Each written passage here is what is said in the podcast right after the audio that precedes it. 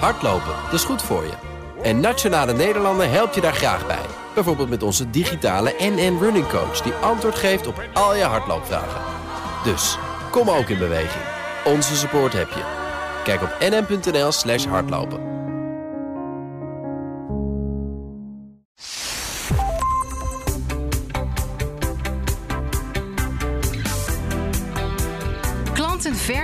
Of misleiden? Wat zijn de ethische en juridische grenzen? Doe je dingen omdat het kan of omdat ze moeten? En kies je voor korte termijn denken of toch de lange relatie en hoe doe je dat dan? Daarover spreek ik in deze aflevering van De Klantenpodcast met Charlotte Meindersma. Ze is ondernemer en jurist met zijn specialisatie marketing en mediarecht en privacy. En op social media is een feestje om te volgen. Mijn naam is Danielle de Jonge en ook in deze aflevering krijg je weer volop praktische tips, aansprekende voorbeelden en verfrissende inzichten. In dit geval dus rondom het thema hoe je eerlijk je klanten kunt aantrekken. Charlotte, welkom. Leuk dat je er bent. Dankjewel. Heel leuk dat je hier bent. En nou, we kennen elkaar eigenlijk alleen maar van online en nu staan we ook uh, tegenover elkaar. En ik denk dat jij enorm veel waardevolle informatie hebt, praktische tips, inzichten waar elke luisteraar ook echt iets mee kan. En de titel voor onze voorbespreking hadden we het ook over dat verleiden en misleiden. En soms ligt dat misschien best dicht bij elkaar en ga je de grenzen over zonder dat je dat zo bedoelt. Dus um, uh, als ik eerst eens mag vragen, wat versta jij dan onder misleiden of verleiden? Kun je daar even kort al iets over zeggen? Ja, nou kijk, als je het een gemiddelde reclamerechtjurist vraagt, die zegt dan al beïnvloeding ja. is eigenlijk al misleiding. Nou, dat gaat veel te ver, hè? Want alles is beïnvloeding, alleen al een kleur is beïnvloeding. Ja. Uh, dan zou je helemaal niks meer kunnen dan, dan zou zelfs een product niet meer in je schap mogen staan, zeg maar. Want, nee. Hè, zelfs, zelfs een schappenplan is natuurlijk uh, ook een beïnvloeding. Um, nee, waar het echt eigenlijk om gaat, is hoe eerlijk ben je? En als je maar eerlijk en transparant bent, dan kun je denk ik heel veel doen met verleiding. Ja. En op het moment dat je heel erg de grenzen opzoekt, met net een, dingen een beetje mooier voorstellen dan ze zijn, of uh, soms echt gewoon dingen zeggen die niet waar zijn. Hè? Dus urgentie creëren die er eigenlijk helemaal niet is, bijvoorbeeld schaarste creëren ja. die eigenlijk helemaal niet is, ja, dan wordt het misleiding. Misleiding. En van sommige ja. dingen is dat heel erg duidelijk. En dan weet je, oké, okay, nu zijn we de grens over. Um, maar ja, daar is natuurlijk ook wel een beetje een, een grijs gebied. Ja, klopt. En, en de term verleiden roept bij sommige mensen ook al wat weerstand op. Ik herinner me dat van mijn eerste boek. Dat heet Verleid de klant. Inmiddels alweer bijna tien jaar oud. En daar kwamen dan ook wel eens reacties op van... ja, maar verleiden, dat is slecht en zo. En nou, als je het boek leest, gaat het niet over iemand verleiden... iets te doen wat hij eigenlijk niet wil... maar over dat beïnvloeden van gedrag. En er zijn natuurlijk enorm veel interessante onderzoeken en boeken over. Ja. Um, en jij zegt net ook alles is verleiden. Een kleur op een, op een logo of een verpakking of, of wat dan ook, een website. Alles is verleiden. En beïnvloeden is ook helemaal niet erg. Nee, precies. Het beïnvloeden op zich, dat is, het, dat is het probleem ook niet. Eigenlijk wat jij net al zegt, ja, op het moment dat het verleiden zou zijn, eh, waardoor mensen iets gaan doen wat ze eigenlijk niet meer willen doen, dat is wanneer het dus eigenlijk ook geen verleiden meer is, maar het misleiden wordt. En daar ligt ook precies de juridische grens. Op het moment dat je iets doet waardoor mensen het eigenlijk niet meer willen, uh, dan, dan ben je die juridische grens over en dan mag dat gewoon niet. Nee. Lastig is misschien dat je zou kunnen zeggen, ja, waar ligt die grens? Wanneer willen mensen inderdaad ook echt iets niet? Omdat mensen ook vaak te weinig informatie hebben. Hè? Ze hebben mm -hmm. natuurlijk zelf niet door dat ze misleid worden. Ze denken dat ze verleid worden. Ze denken Misschien. dat ze verleid ja. Dat het gewoon een prachtige aanbieding is. Ja. Als ik een voorbeeld mag ja, noemen. heel graag. Uh, er was een andere podcast die ik luisterde van uh, twee ondernemers en ook wel een beetje marketeers. En die hadden het over wat nieuwe regels die daar aankomen met betrekking tot reviews en zo. Het gaat er eigenlijk alleen maar om dat het ja. iets specifieker moet gaan worden. Um, en uh, ze vertelde op een gegeven moment uh, zelf: ja, wanneer is het dan uh, verleiding of misleiding? En dat ze zeiden: ja, kijk, we hadden op een gegeven moment een aanbieding lopen tot een bepaald tijdstip. Maar we merkten steeds om, om kwart voor, dan liepen opeens die, die aankopen weer op. Ah, goh, wat zou er nou gebeuren als we dat tijdstip verplaatsen? Van 12 uur en dan weet ik veel, naar 3 uur. Nou, weer kwart voor drie, meer verkopen. Nou, nog een keertje verplaatsen naar 5 uur. Ja, kwart voor vijf, meer verkopen. En dat ze dus ook zelf ook zeiden: ja, ja, het was misschien wel misleiding. Maar het werkte wel vet goed. Oh, en dan weet je ook nog dat het misleiding is. Ja, dat is niet helemaal netjes, ja, hè? Dat vind ik, daar schrik ik dan wel een ja, beetje enorm. van. Ja. Dat vind ik dan wel ver gaan. Dat ik denk, ja, dit zijn dus toch mensen die iets kopen omdat er gezegd wordt: deze aanbieding geldt maar tot dit tijdstip. Ja. En, maar zij vonden het verder eigenlijk zelf wel oké. Dan zeiden ja, maar ja, die aanbieding liep uiteindelijk wel die dag af. Ja. En toch denk ik dan, ja, nou ja, de vraag is natuurlijk een beetje: zouden mensen het anders wel of niet gekocht hebben? Ja, mensen kopen het vaak wel vanwege die urgentie, omdat ze echt denken: oh, die aanbieding loopt zo af, ik moet nu kiezen. Ja. En als ze de tijd hadden gehad om ervoor te kiezen, en dan hadden ze het misschien niet gedaan. Nee. Nou, en ergens is er niet per se iets mis met die urgentie, als die er gewoon is. Oprecht is. Ja, Ja. dat kan. Ja. Niks aan de hand. Maar op het moment dat je hem zo fake inzet, ja, dan, eh, dan, dan gaat dat, wat mij betreft, ook ethisch wel. Te Dat ver. is het Ondanks zelf- dat mensen misschien niet per se hun geld terug willen. Hè? Omdat ze misschien achteraf alsnog wel blij mee zijn. Dat kan, ja, want misschien wilde je het dan toch. Is daar wel eens onderzoek naar gedaan? Dat mensen dus eigenlijk soort van, ik zeg het tussen aanhalingstekens, gedwongen werden om nu te beslissen. En hadden ze het dan een dag later bijvoorbeeld ook nog gekocht? Oh, dat weet ik eigenlijk niet. Nee, dat zou ook wel heel Dat interessant zou zijn. zeker eh. interessant zijn. Ja. Ja. En, en want je hebt het net over dat juridische, hè, die juridische grenzen ook. Zijn dingen dan ook echt strafbaar als je iets doet? Of moet je dan wel heel ver Ja, gaan? je, je komt er bijna niet voor in het gevangen. Nee, dat zal maar, niet, nee. Dan, dan moet het echt oplichting Ja, worden. En ja, zo. ja, nou ja, ja. iedereen weet wel wanneer er sprake is van oplichting. Ja. Nee, dus dit is, ehm, en dat maakt denk ik ook wel lastig. Het is eh, grotendeels civielrechtelijk. Mhm. Dus dat betekent dat als jij nu zou zeggen: ja, maar ja, als ik dit had geweten, dan had ik het toch niet gekocht. Dus ik wil nu mijn geld terug. Dat dat, dat is wat je kunt eisen. Ja. Eh, en we hebben wel toezicht van de autoriteit Consument en Markt. Maar ja, we weten van toezichthouders natuurlijk allemaal... die hebben te weinig mensen, te weinig tijd, te weinig geld. Ehm, dus heel veel wordt natuurlijk ook gewoon niet gezien en niet opgepakt. Het, het is nu wel, eh, dat hele misleide verhaal... is nu wel een speerpunt, een aandachtspunt van de ACM. Ehm, ja, dat betekent natuurlijk niet dat dat van alle ondernemers... eh, of alle Insta-business coaches of zo eh, gezien wordt. Nee, nee, dan zal het zo zijn dat mensen een klacht over je indienen of een melding maken. En als dat er een beetje veel worden, dan zullen ze misschien denken: hé, hey, hier moeten we eens even gaan onderzoeken Ja, wat er aan de hand is. Precies, het moet natuurlijk wel gaan opvallen. Ja. Ehm, dus dat zal inderdaad met één klacht gewoon nog niet zo heel snel gebeuren. Omdat Nee. ze dan misschien best die klacht wel geloven. Maar ze daar simpelweg de mankracht niet voor hebben. En op het moment ze denken, oh, dit, dit wordt wel groot. Ja, dan kan het wel zijn dat ze wat gaan doen. Want je noemt net een bedrijf, dat was denk ik een wat, wat kleinere organisatie, tenminste met, met de markten. Maar is, is er ook een, een groter bedrijf, je hoeft het niet met naam te noemen hoor, maar een, be- een bedrijf waarvan je denkt, van, ja, die zijn toen wel echt eh, misgestapt en, en hebben daar ook wel last van gekregen. Is daar iets van Ehm, bekend? nou, het, ja, het, dat ze er echt last van krijgen, valt dus wel mee. En dat vind ik ook een beetje het probleem. Ja. Dus ze worden daar wel eens op aangesproken. Maar bijvoorbeeld omdat iemand dan een klacht indient bij de reclamecodecommissie. ja. En dan zegt, eh, dit is misleidend. En dan is het, nou oké, dan moet je met die actie stoppen. ja, dat zie je en wel eens en dat is het dan. Ja. Ja. dus dat valt eigenlijk ook wel, wel mee. En het is iets wat heel erg ehm, binnen de sector blijft. Hè? Dus iedereen die op, op elkaar let of zo, die zal dat weten. Dus business to business verspreidt die informatie zich wel wat. Ja. Maar ik heb wel altijd het idee dat nou ja, uitspraken van de reclamecodecommissie, maar mondjesmaat de, de, de, de consumenten en de particulieren en de, en de ZZP'ers bereiken die ja, zich eigenlijk hierdoor in laten, door, Ja. ergens in laten luizen. Ja, precies. Nou kan ik me voorstellen, of je nou bij een kleinere organisatie of een grotere organisatie werkt, dat je denkt, nou ik doe iets, ik, hè, ik zet iets op social media of op de website, hè, we doen een heel mooi aanbod. En dat je dus per ongeluk, in plaats van iemand probeert te verleiden, iemand gaat misleiden. Zonder dat je dat misschien zo bedoelt of, of denkt van nou ik zit op het randje. Wat, wat zijn bijvoorbeeld, ehm, eh, wat is de grootste valkuil? Hoe kan het dat iemand misleidt in plaats van verleidt? De grootste valkuil. Ehm, ik, ik, ik denk dat, dat, dat, dat het meeste misgaat omdat mensen zich bezighouden met de techniek. En dus Ja. zeggen, ja, maar het kan. En er is software voor. En eh, misschien wat mooie cases uit de Verenigde Staten. Oh, en ja. dat gaan toepassen. En vooral bezig zijn met het klanten binnenhalen. En gewoon niet genoeg bezig zijn met het, de hele vraag of het wel misleiding zou kunnen zijn. Nee. Dat, dat wordt gewoon vaak vergeten, wordt over het hoofd gezien. Omdat er, want daar noem je wel iets interessants ook, die korte termijn ehm, er is. En je kunt natuurlijk soms heel makkelijk snel omzet genereren. Ja. Met bepaalde marketing- of verkooptechnieken. Maar voor de lange termijn en je klantenrelatie is dat niet per se, dan zeg ik het maar even heel voorzichtig, niet per se heel verstandig. Nee, precies. Het hangt er Ja. natuurlijk ook een beetje van af, denk ik. Maar misschien dat jij daar meer over weet. Of je klanten daar achter komen. of ze, het maakt denk ik uit of ze zich ook daadwerkelijk misleid voelen. En als zij het niet per se doorhebben, ook niet op een later moment, dan zal het misschien wel meevallen. Ja.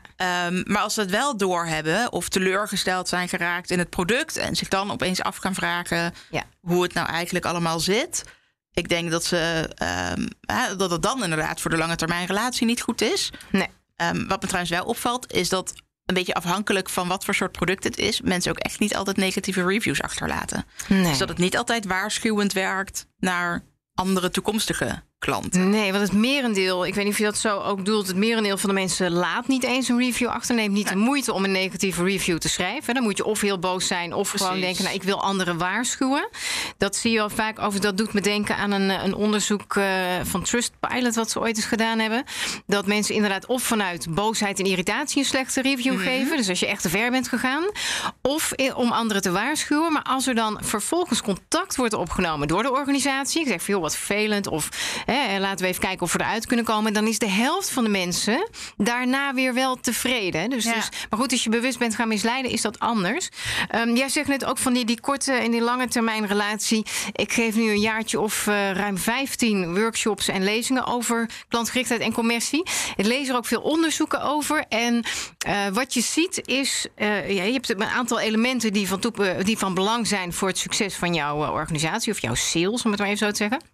En dat is enerzijds uh, je commerciële slagkracht. Dus je verkoopvaardigheden op orde hebben, goed gesprek kunnen voeren, het proces goed ingericht hebben.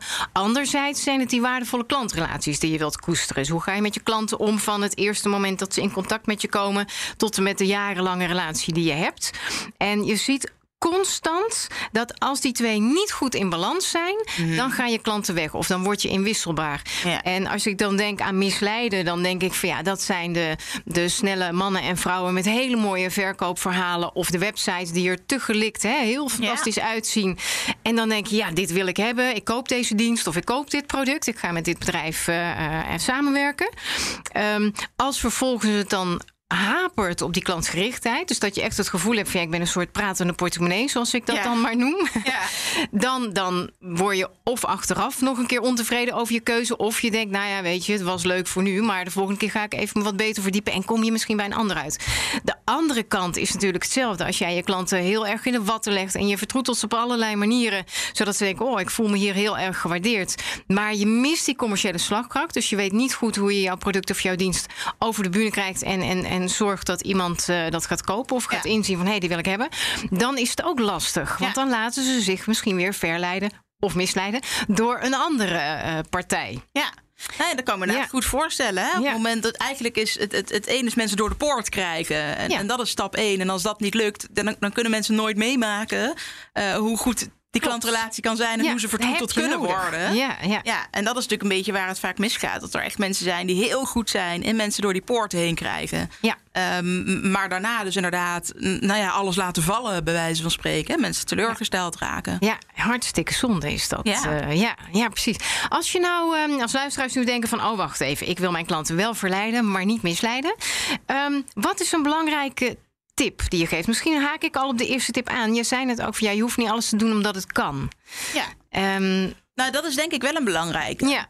dus we, we, dat is denk ik ook een van onze valkuilen om echt te kijken naar oh, wat kan er nou? En je leest van alles op allerlei websites, blogs, artikelen, uh, whatever. we kijken misschien ook wel lekker naar Amerika. Ja. Je denkt, oh ja, dit is een goede manier om klanten binnen te halen. Dat je daar zo gefocust op bent. Dat je er dus eigenlijk niet meer bij nadenkt Um, hoe dit nou overkomt. Uh, wat dat eigenlijk doet. Of je niet iemand aan het overhalen bent om, om, om iets te kopen. Um, in plaats van dat je gewoon ja, goed duidelijk maakt wat je iemand kunt bieden. Zodat hij echt kan denken: oh, maar dit heb ik inderdaad nodig en dit wil ik. Dat je vanuit de helpstand iemand uh, iets aanbiedt. Ja, ja. ja. Um, dus, dus ik denk dat dat het vooral is. Dat je niet alleen maar moet kijken naar, nou, wat is er nou mogelijk? Maar dat je ook vooral denkt, oké, okay, wat zijn nou de consequenties daarvan als ik dit inzet en als ik dit gebruik. En dus niet alleen maar hoe komt dat op mensen bewust over, maar juist vooral ook wat doet dat onbewust ja. met mensen. Ja. Ja, precies. Oké, dus, dus daar, je moet niet alles doen omdat het kan. Hè? Gewoon Zeker. omdat het kan is zo'n lekker veel gehoorde uh, ja. uit. En dat is, dat is ook vaak wat er gebeurt. Hè? Um, uh, kijk, ik, ik, ik ben ondernemer, ik ben geen marketeer, maar ik vind marketing wel heel erg interessant. Dus ik ja. leer daar graag veel over. Ja. En een van de dingen die ik bijvoorbeeld heel vaak meekrijg... is dat er zegt, ja, maar dan heb je in elk geval maar die e-mailadressen. Oh ja. Ja, dan speelt de jurist in mij meteen weer op. Ja. je kunt die e-mailadressen wel hebben... maar dat betekent dus nog niet dat je mensen ook mag mailen. Ah. En dat is heel vaak ook nou, zo'n tactiek. Je, je, je haalt mensen ergens mee binnen, je geeft ze iets... Een gratis e-book, En een download van iets. Ja. Ja, dat soort dingen. En eh, nou, daar moeten ze een e-mailadres voor achterlaten. Kan soms ook gewoon praktisch zijn, omdat je het dan makkelijker bij iemand Ja. Krijgt dan, eh, dan, dan op een andere manier. Ja. Ehm, dus daar hoeft dan nog niet eens iets mis mee te zijn. Maar daar wordt vaak al niet eens bij verteld. Dat je daarna nog allerlei commerciële e-mails gaat krijgen en aanbiedingen, et cetera. Ehm, kijk, nou is, nou is de wet daar vrij strikt in. Hè, dat je daar dan eigenlijk specifiek nog toestemming voor zou moeten krijgen. Mhm.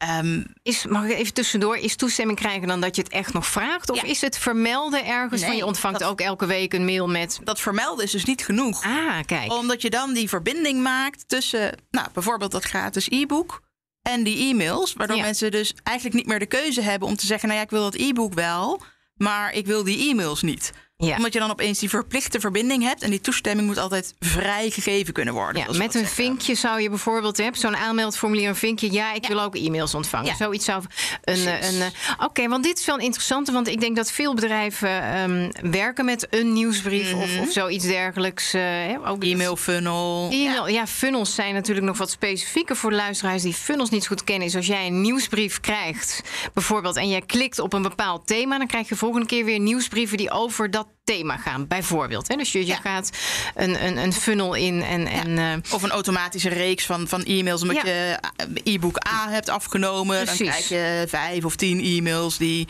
specifiek op dat onderwerp gericht Ja. zijn. En dan proberen ze je daar vaak dus vooral nog wat in te verkopen. Ja, kijk, en in de gedachte natuurlijk van nieuwsbrieven is heel ehm, goed. Maar dat is even dan mijn persoonlijke eh, kijk op klantgerichtheid. Je informeert mensen over content, bijvoorbeeld in mijn geval van een nieuwsbrief, over aanbiedingen die interessant kunnen zijn. Dus dat is wel Ja. heel goed. Ehm, maar tegelijkertijd hoor ik ook heel vaak om me heen, ook wel bij de, bij de middelgrote bedrijven, die dan zeggen: nee, maar we moeten gewoon een hele grote lijst, hè, de lijst met e-mailadressen. Want dan komt er vanzelf ook wel wat uit. Dus een soort van: ik, ik keep er in emmer met informatie leeg. En er zijn altijd wel een paar mensen die dat Ja. leuk vinden en contact zoeken. Ik zie jou eh, al een beetje lachen. Het is schieten met hagel, precies. toch? Ja, ja, ja, ja, zeker. Ja. En hoe voorkom je dat? Heb je daar, want jij bent en jurist en marketeer, of tenminste marketing geïnteresseerde. Ja, ja. Best wel amateur-marketeer zeg ik ja, altijd ja, maar. ja, weet er veel van. Ehm, ja, eh, kijk, per saldo is het natuurlijk heel simpel op te lossen door ehm, eh, eigenlijk ervoor, van, aan de voorkant af voor te zorgen dat je verschillende lijsten maakt en niet iedereen op één grote lijst gooit. Maar ik zeg ze van oké, als iemand hierin geïnteresseerd is, dan zorgen we echt dat we alle informatie die we nog sturen ook daarop gericht is. Hè. Ja. Eigenlijk is dat denk ik een, eh, een, een hele eenvoudige om het ook gewoon interessanter te maken voor mensen. Dus dat ze ook echt eh, op die lijst willen blijven.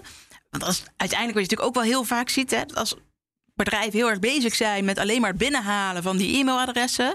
En mensen krijgen daarna eigenlijk ongevraagd die e-mails waar ze helemaal geen zin in hebben. Of de informatie sluit inderdaad niet aan. Ja. Dat ze zich dan dus ook heel snel weer uitschrijven. En misschien niet bij de allereerste mail, maar wel bij de tweede of de derde. Precies. Ja.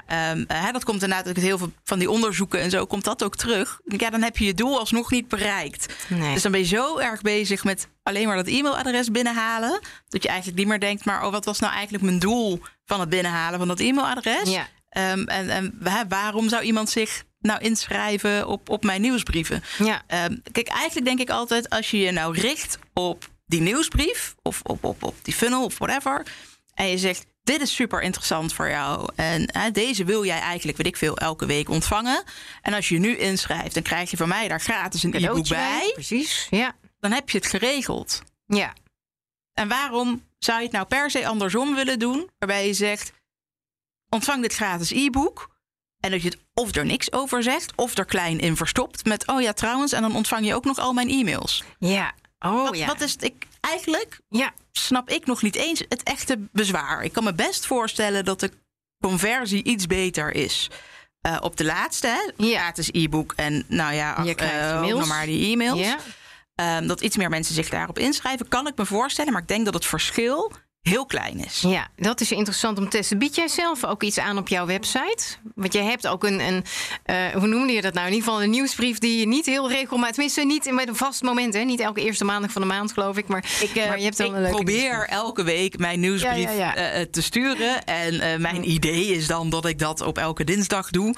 Ja, nou, dat gaat niet altijd even goed. Als het te druk is, dan sla ik ook nog wel eens een weekje over. Um, in theorie heb ik een gratis e-book. Uh, waardoor mensen, als ik dat ergens zou vermelden, ze dat tegenkomen en zich dan inschrijven.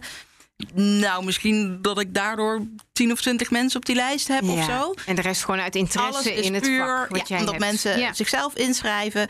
Of omdat het gewoon een optie is um, onder al mijn blogposts. Uh, als mensen contactformulier invullen. Als een product bij me afnemen. Uh, alles wat online gaat, je kunt het vinkje aanzetten. Ja, ik wil ook de nieuwsbrief ontvangen. Ja, dus dat is het terug. Nou, dus we hadden nu even dan. Nee, de, de, um, je moet niet alles doen omdat het uh, kan. Mm-hmm. Dit is van ga nou niet focussen op maar zoveel mogelijk uh, mensen op je lijst of, of, ja. of zoiets dergelijks. Wat is nog meer een tip om te voorkomen? En als je dus die lijst doet, even nog even terug daarop, doe het dan goed. Hè? Want dat ja. is eigenlijk het stukje tussen verleiden dan wel misleiden. Precies. Wees duidelijk in wat, wat het doel is. Wat is nog meer een tip waarvan de luisteraars denken van nou, ik wil wil gaan verleiden op een goede manier. Heb je nog een derde tip die heel belangrijk is? Um, als je zegt van goh, ik wil wel kunnen verleiden, maar niet misleiden, waar ja. moet ik dan op letten, zeg ja. maar? Um, nou ja, ik denk echt dat je. Um, ja, nou ja, sowieso lange termijn visie moet hebben. Hè? Wat, wat wil je nou eigenlijk en wie wil je nou eigenlijk binnenhouden en waarom uh, wil je dit? Ja. Uh, ik denk dat als je je richt op je klantrelatie, de kans dat je zelf gaat misleiden gewoon al een stuk kleiner is. Om, om, omdat je dan automatisch al een ander doel hebt. En niet ja. meer dus hè, dat met die poort bezig bent. Ja. Maar juist met die stap verder. Dus ik denk dat het dan automatisch eigenlijk al, al wel goed gaat. Oké, okay, dat is ook wel interessant. Dus als je intentie al goed is, ja. dan zul je ook vaak daarnaar handelen natuurlijk. Nou, Voor het grootste deel wel. Hè? Dus dat, met die e-maillijsten gaat dat dus nog wel eens fout. Omdat ja. mensen dan ook zeggen, ja, maar mijn intentie is wel goed. Ja, want ik wil leuke dus, dingen delen. Ja, dus, dus je intentie alleen is, is, is niet goed genoeg. Nee, maar daar zit dan het juridische het is wel een goed, Ja, ja, maar het is wel, het is wel een goed begin. Nou, en zeker als je het gewoon hebt over waar de ethische grens dan ligt. Ja, dan is dat gewoon heel erg. Uh, wij zeggen, maar oké, ik, ik wil eigenlijk mensen vooral helpen. En ik denk dat dat hiermee gewoon lukt. En dan dan zit je eigenlijk al snel wel goed. Ja, dus, dus uh, focus op die lange termijn, dat past natuurlijk ook helemaal bij mijn gedachtegoed. Ja, het gaat uiteindelijk om de relatie. En ja. dan, dan komen die opdrachten of die, die producten aanschaf, die komt dan ook vanzelf precies. wel. Um, als je nu als, uh, want sommige dingen gebeuren natuurlijk via als die er is binnen bedrijf een marketingafdeling. Of, of hè, dus er zijn soms andere mensen mee bezig. Maar ongeacht wat voor bedrijf uh, waar je werkt, doe je ook iets op social media. Tenminste, veel mensen, ook veel van onze luisteraars, zullen actief zijn op social media. Kun je daar ook onbedoeld iets posten? Waardoor je, ja, dat kan natuurlijk, maar, maar heb je daar ook wat ideeën bij of tips bij? Van zodat je niet per ongeluk ineens gaat misleiden op social media? Nou ja, ja, ik weet niet of dat per se altijd per ongeluk gaat. Maar ik zie daar natuurlijk ook wel heel veel fake urgentie. Oh, vertel eens. Um, Bijvoorbeeld, heb je wat voorbeelden? Nou ja, dat mensen een, een, een, een verzinnen dat iets maar een beperkte tijd uh, geldig is en maar een beperkte tijd kunt inschrijven. Ja. Dat eigenlijk gewoon gaat om een on-demand cursus die iedereen op elk moment kan starten. Ja, uh, ja dan, dan is die urgentie er niet. Uh, of, of wat heel veel voorkomt ook wel met prijzen, dat daar een soort van mee gestunt wordt. Mm. Dan denk ik, ja, maar volgens mij, of daar lijkt het dan op, krijg je misschien wel 90% korting of zo. Terwijl je die werkelijke prijs nooit gevraagd hebt. Nou, dat is dan niet naar consumenten toe, zou dat zelfs verboden zijn om dat okay. op die manier te doen. Ja? Uh, daar worden de regels ook nog een beetje wat op aangescherpt. Ja, B2B is dat zo specifiek niet verboden. We mogen, als we andere ondernemers aan ons willen binden, dan mogen we best een hoop doen. Um, uh, zolang je dan uiteindelijk iets maar ook levert voor die prijs en zo. En daar geen problemen mee ontstaan. Maar ik zie wel heel veel dat er dan gezegd wordt: dit e-book is uh, 35 euro waard. Ik denk, nou, oh, die ja. 10 pagina's waarvan er vijf foto's van jezelf zijn. Ik weet niet of ik dat 35 euro waard vind. Ja. Zou ik in de winkel er niet dan voor bedenk betaald je eigenlijk hebben. zelf de waarde ervoor. Precies. Ja. Hè? En dat is het als je echt zegt: nou ja, normaal gesproken doen we ook een masterclass van een uur. En nu krijg je er eentje gratis. En die dingen die ik normaal voor een uur verkoop, verkoop ik voor bedrag X. Nou, dan kun je inderdaad misschien wel eerlijkheidshalve zeggen: ja. deze is ook X waard. Uh, maar van die webinars die dan eigenlijk alleen nog maar gaan om uiteindelijk een product te verkopen, bijvoorbeeld. Ja. Ja. ja, die hebben niet diezelfde waarde natuurlijk. Nee. Hè, dus, dat, dus, dat, dus ik weet niet eens of dat per se per ongeluk gaat. Ik denk dat dat ook heel veel komt omdat mensen dingen zien die anderen doen. Ja. En, en dat anderen ook de hele tijd zeggen... en dit werkt voor ons zo goed. Ja. Ehm, en dan mensen dan denken, oh, dat succes wil ik ook. En dan gaan zij dat ook uitproberen. En dat ze er wederom eigenlijk niet voldoende mee bezig zijn. Met, Nee. ja, wat betekent het nou? Hoe komt dit nou over? Is dit eigenlijk wel eerlijk? Ja. En dat dat, dat eigenlijk de fout is. Ehm, dus dat, ja, als het bewuster zou, er bewuster mee om zouden gaan... denk ik dat er heel erg veel dingen al veel beter zouden gaan. Ja, precies. Ja, want ik, ken dat soort blauwdrukken wel die je dan wel eens voorbij zegt. Als je nou deze tien dingen doet, Ja. dan verdien je X of dan krijg je zoveel klanten of dan, nou ja, vul maar in. Hè. Het heeft altijd met veel eh, succes, commercieel succes te maken. Ehm, wat natuurlijk over het algemeen niet werkt. Want ieder persoon is anders, ieder bedrijf is anders, iedere Ja. klantengroep is weer anders. Dus Ja. blijf altijd zelf nadenken, is dan eh, natuurlijk de, de Ja, ik, belangrijkste ik, ik boodschap. ben ook een beetje anti-blauwdrukken, modelletjes, eh, Ja. dat soort dingen. Ook omdat je anders heel erg veel hetzelfde terug ziet komen. Ja, Ehm, ja, en ik vraag me dan als, als niet-marketeer af of dat dan nog wel werkt. Hè? Als anderen alleen maar zien dat iedereen een kopie van elkaar ja. wordt. ja, je gaat het op herkennen. een gegeven inderdaad. moment ja. zal dat Ja. effect denk ik ook verminderen. Ja, dat denk ik. Want dan denk je, oh, maar dit is weer datzelfde trucje. En, en dan kom ik daar en daar uit. Inderdaad, het webinar volgen van een bedrijf. En aan het eind krijg je een aanbod wat Ja. maar 24 uur geldig is. Exact. Bij wijze van spreken. Ja. Ja. dat is de truc.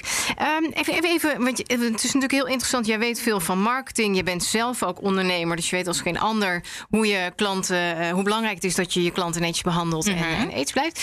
Ehm, je hebt ook een boek geschreven, Echt Ondernemen. Eh, en echt met een streepje op de E ook. wel Echt ondernemen. En wat ik daar heel interessant in vind, is dat je enerzijds natuurlijk die, die tips geeft van nou, als je ondernemer bent en je, en je wilt je bedrijf succesvol eh, neerzetten, doe dan deze dingen. Maar er zit natuurlijk jouw andere expertise van, of jouw eigenlijke expertise van het juridische in. En dat vind ik heel interessant. Want ik denk dat er best wel veel juridische kleine dingen zijn waar een ondernemer of iemand die met klanten contact heeft, of, of hè, de, de salespersoon, eigenlijk geen weet van heeft. Klopt. Onbewust. Ja. Heb jij nog, als, als een beetje richting het eind van deze podcast, een soort uitsmijter wat dat er gaat van, nou, van alle juridische dingen in relatie tot het thema waar we het over hebben, wees je bewust van, of, of denk altijd hieraan. Zijn er Ehm, natuurlijk een heleboel. Ja, ja dat, vind- dat vind ik wel een Ja. lastige. Ehm, kijk, ik heb, ik heb het nu ook echt in dat boek geprobeerd te verwerken... omdat ik weet dat mensen een juridisch boek lezen echt niet leuk zullen vinden. En, daar, en daar helemaal niet naar op zoek zijn. Nee. Dus juist dit zit erin verweven met het idee van... je bent met, met A bezig... eh, en weet dat dan eh, consequentie B juridisch daarbij hoort... en dat je daar ook even over nadenkt. Hè? Dat, was, dat was wel een beetje het idee daarvan. Ehm, dus nou ja, daar zit ook gewoon een hoofdstuk in over eerlijk klanten aantrekken. Ja, ja. Eh, dus daar noem ik ook echt wel wat dingen in. Van nou, oké, let erop wanneer dat nou eigenlijk eerlijk is of niet eerlijk is. En nou ja, bijvoorbeeld die e-mail marketing, hè, hoe dat juridisch in elkaar zit. Ehm, Ja. Ook wat over de, over, over de prijzen. Dus ja, echt één grote tip heb ik denk ik niet. Ehm, misschien dat het allerbelangrijkste bij alles eigenlijk is... eh, zeg wat je bedoelt. En Ja. schrijf dus ook op wat je bedoelt. En je wees daar eerlijk in. Wees daar eerlijk Ja. in, ja. En ehm, op het moment dat je daar voldoende duidelijk over bent... en eh, niet te veel denkt, ja, maar dit is logisch... dus dat schrijf ik niet op. Ehm, ja, juist omdat je te veel uitgaat van hoe je ergens zelf in staat... en wat je eigen kennis is, dat niet voldoende uitspreekt... en dus ook niet voldoende op papier zet... daar gaan eigenlijk de dingen mis. Dus als je echt uitspreekt wat je bedoelt... en dat goed opschrijft en daar inderdaad eerlijk in bent... ik denk dat je daar de meeste problemen mee voorkomt. Ja, kijk. Nou, dat is heel mooi. Ik ben nog wel even tot slot benieuwd naar iets. Wat is jouw grootste, belangrijkste manier van verleiden? Wat maakt jou nu degene die, ehm, waar klanten graag zaken mee willen doen? Ik Ja, heb wel een idee, maar. Oh, daar, daar ben ik dan wel Ja. heel benieuwd naar. Ja. Ehm, ehm, nee, ja, ik weet niet of ik echt. Zelf ben ik denk ik niet per se zo bezig met verleiden. Of in elk geval noem ik het niet op die manier. Wat ik merk dat goed werkt, is mijn stijl. ja. Ehm, dus daar teer ik dan wel op. Hè? Dus ik noem mijn adviesgesprekken noem ik oploskoffie. Ja. Dat is ooit een keer bedacht omdat ik op een beurs moest gaan staan. En ik dacht, ja, mensen vinden juridische dingen saai. Ik moet zorgen dat zij langzamer lopen of stil blijven staan, zodat ik de kans heb om ze aan te spreken. En nou ja, daarna komt dan dat gesprek wel. En dat werkt eigenlijk zo goed dat dat is blijven hangen. En, en dat ik dat woord dus overal weer terug laat komen. Nou ja, dat ik dat soort woorden verzin en, en dat soort grapjes ergens in verwerk. Uh, dat werkt heel erg goed. Maar wat mij betreft is dat dus nou ja, al bijna geen verleiden meer, omdat het zo feitelijk is, en, en open en eerlijk en transparant met dit is het. En je ziet maar of je het wil of niet. Ja. Uh, dat dat voor mij al niet meer als verleiden voelt. Nee. Uh, beïnvloeden is het natuurlijk wel, hè, waar we het al over ja, hadden. Ja, ja, maar dat is Alles is beïnvloeding. ik zal ook voor de ehm. luisteraars in de show notes nog twee andere podcasts zetten over beïnvloeding. De ene gaat over de beïnvloedingstechnieken van Cialdini. Ah, om jou ongetwijfeld. En de andere gaat over bromvliegeffecten. Uh, Mooie podcast. Ook een, ook een, leuke podcast over gemaakt. Dus dat zijn ook manieren van beïnvloeden met goede intenties. Ja, wat ik denk is, is enerzijds wat jij zelf zegt, wat jou um, verleidelijk maakt, is de manier waarop jij communiceert.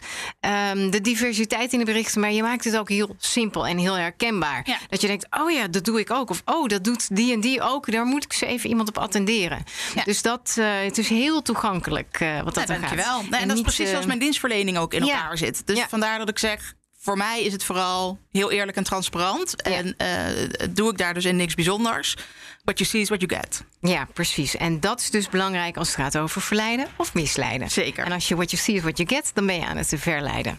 Heel mooi. Dankjewel, Charlotte. Ik vond het een erg interessant gesprek. Veel goede tips, ook voor onze luisteraars. En uh, nou, ik kijk uit naar onze volgende podcast die wij uh, gaan maken. Yes, dankjewel. Helemaal leuk. Dankjewel. Ja, Dan was dit de klantenpodcast over klanten verleiden of misleiden. En hoe je op een eerlijke manier klanten kunt aantrekken. Heb je vragen of wil je reageren? Dat kan uh, via de contactmanieren die je in de show notes vindt. Heb je ideeën voor een volgende aflevering of een thema dat je graag terug hoort? Kun je het daar ook vermelden. En wil je nieuwe afleveringen luisteren? Kijk dan naar bnr.nl slash de klantenpodcast.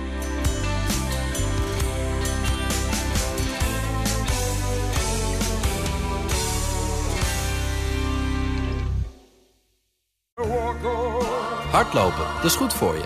En Nationale Nederlanden helpt je daar graag bij. Bijvoorbeeld met onze digitale NN Running Coach... die antwoord geeft op al je hardloopvragen. Dus, kom ook in beweging. Onze support heb je. Kijk op nm.nl slash hardlopen.